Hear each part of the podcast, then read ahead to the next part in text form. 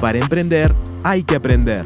Escucha las experiencias de nuestros mentores y emprendedores en Innova Ulima, el podcast del Centro de Emprendimiento de la Universidad de Lima. Hola a todos, bienvenidos al podcast de Innova Ulima. Me llamo Hernando Zurita, soy el director del Centro de Emprendimiento de la Universidad de Lima. Esta semana estamos con Kiara Rivas y Alessandro Cordano, egresados de Ingeniería Industrial y ganadores del concurso Primer Paso 2022 de la Universidad de Lima con el emprendimiento True Market Blockchain. Para los que están escuchando el podcast por primera vez y recién se enteran de Innova Lima, el concurso Primer Paso es un concurso histórico en la Universidad de Lima, el cual busca reforzar ideas de negocio desde borrador y llevarlas a cabo en tres, cuatro etapas para que puedan hacerse realidad. Cuéntenos un poquito cómo fue su experiencia participando en ese concurso. La verdad, el concurso para nosotros fue una experiencia muy enriquecedora. Tuvimos bastantes asesorías, hemos sentido el apoyo de la universidad en cada una de las etapas. Sobre todo yo diría, el ganar el concurso tiene un valor más allá de lo monetario. Gracias a eso ahora tenemos asesorías con EY que de cosas que para nosotros eran muy importantes y antes no sabíamos tal vez cómo resolverlas o esa parte no la teníamos tan como en el foco. Y además también la universidad nos está apoyando un montón con diferentes iniciativas para llevar a cabo como proyectos que den mayor visibilidad. Eh, la verdad es que sí estamos bastante contentos y, y nos sentimos muy reconocidos y apoyados por nuestra alma mater. Cuéntenos un poquito más de su emprendimiento puntualmente. Eh, ¿Qué es lo que hacen el día de hoy y cómo ha evolucionado desde su primera idea hasta lo que es este año? True Market Blockchain es una startup que se dedica a conectar productores peruanos con el mercado internacional, dando una trazabilidad completa de la cadena de suministro, también financiando sus operaciones en todo el proceso de exportación. Para esto, eh, la empresa inició con el servicio de trazabilidad netamente, pero nos dimos cuenta de que el valor de la trazabilidad como tal necesita estar amarrado con el valor de la transacción en sí para que tenga sentido y un objetivo empresarial también para los proveedores y compradores de la cadena. Justo mencionaste una de las tendencias de moda desde el punto de vista tecnológico que es el blockchain. Y aprovechemos para recordarle a la comunidad que el blockchain es una tecnología que consiste en una cadena de bloques con una base de datos pública donde pueden registrar de manera segura una transacción. En el caso de ustedes, ¿cómo aplican ustedes el blockchain para poder resolver problemas versus una empresa tradicional? El blockchain lo que nos permite es poder garantizar condiciones en la operación a través de lo que se llaman los contratos inteligentes. Los contratos inteligentes que usa True Market están amarrados a hitos de la operación que aseguran el cumplimiento de que las partes van a hacer lo que dicen que van a hacer. Una empresa tradicional hoy día se basa netamente en la confianza y la confianza tiene un costo alto en la cadena de suministro. Es decir, por confianza y para reducir riesgos es que hay tantas manos en medio entre el proveedor inicial y el comprador final. Entonces, al usar blockchain nos aseguramos de que las partes, sin conocerse, sepan que los hitos se van a cumplir y de esta manera los pagos están seguros en la transacción económica. Desde la primera transacción que han efectuado ustedes, ¿cómo ha evolucionado al día de hoy esa parte comercial y operativa?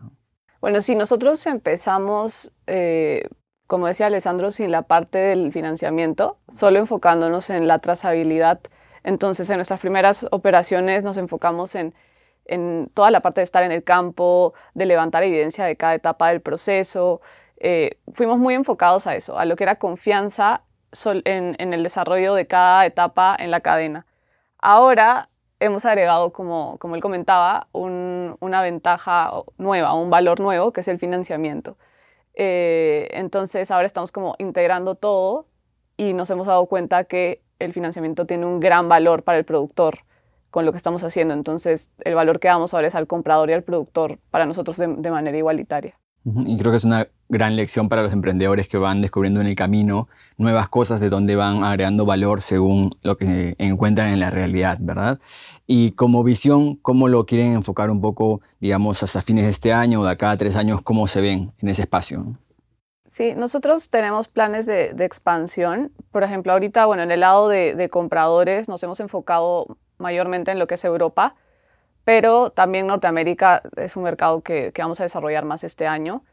Eh, en el lado del productor, si bien es cierto, ahorita nuestro foco es Perú, pero para el final, para, sí, para terminando el año, nosotros esperamos integrar también productores de, otras, de otros países, de Chile, de Colombia. En realidad, nosotros como True Market es como el mercado en el que se encuentre el producto que el comprador necesita y, ir más allá de, de, un territorio. De hecho, una visión ambiciosa que nosotros tenemos es poder integrar hasta productores en Sudáfrica con productos, o sea, porque nosotros sabemos que, por ejemplo, el mango es un producto que está en Perú, pero por estacionalidad en Sudáfrica también lo tienen y pueden ser en fechas complementarias. Entonces, nuestra idea es poder ofrecer un producto todo el año, de, digamos, de la región en la que esté. Eh, entonces, eso es lo que esperamos con True Market. Tenemos bastante ambición en, en que sea algo grande. El concepto de marketplace, de ser una plataforma que integre oferta y demanda, es uno de los favoritos como modelo de negocios en el ámbito de los startups. ¿Ustedes cómo lo están aplicando en actualidad? ¿Creen que es un modelo que aplica 100% a los planes de True Market Blockchain o es un espacio donde ustedes están viendo dónde encuentran su rol? Nosotros creo que nos llevamos una lección que hemos aprendido bastante en ingeniería industrial, que es la creación del valor. Y sabemos que la creación del valor se puede dar principalmente de tres formas. Una, vendiendo productos. Dos, vendiendo servicios. Y una tercera forma de crear valores con el acceso. Entonces creemos que un marketplace y un marketplace innovador en el sentido de que estamos, no es un marketplace de dos partes que tienes comprador y vendedor y nada más, sino ahora gracias a la tecnología blockchain tienes dos elementos importantes. Uno que es la confianza de que el seller va a cumplir con el producto que tú estás buscando, sobre todo en un negocio como el de la fruta, que es un producto que cambia en el tiempo. Por lo tanto, la predictibilidad de la cadena es muy importante. Y por otro lado, el hecho de que no necesitas desarrollar la confianza, sino que la confianza ya es inherente a la plataforma. Una de las preguntas que nos suelen hacer mucho en la comunidad, sobre todo de egresados de la Universidad de Lima, es, profesor, ¿en qué momento eh, yo tengo que decidirme en dejar mi trabajo, la actividad que estoy realizando, por enfocarme en el emprendimiento? ¿Cómo fue en su caso? Cuéntenos, por favor. Bueno, en mi caso yo siempre he estado en empresas transnacionales grandes. Eh, o sea, siempre, como decía, un camino bastante tradicional hasta que entré al mundo de emprendimiento. Y, digamos que, claro, cuando fue, por ejemplo, el primer emprendimiento, yo llevaba las dos cosas en, en, paralelo. Creo que el momento ideal en el que uno ya dice, tengo que salirme, es cuando ya validaste, bueno, en nuestro caso, ¿no? Ya habíamos validado la idea, comenzamos a ver resultados y me di cuenta que que si mi tiempo estaba dividido en dos, no iba a alcanzar el potencial que realmente tenía mi idea. Claramente ya la habíamos validado en ese momento. Entonces yo diría, claro, puedes llevar las dos cosas en paralelo, pero una vez que ya validaste tu idea y ya le viste una, la oportunidad y, y, estás consiguiendo los primeros resultados, yo diría como por ahí podría ser el momento para, para salirse.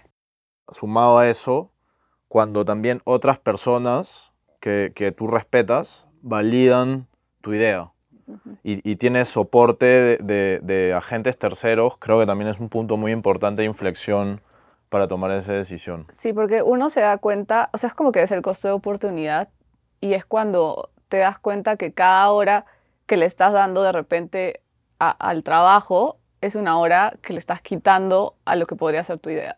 Entonces ahí es cuando dices, me está saliendo caro trabajar en otro lugar porque, porque mi idea me puede dar mucho más si yo realmente me meto 100% a ella.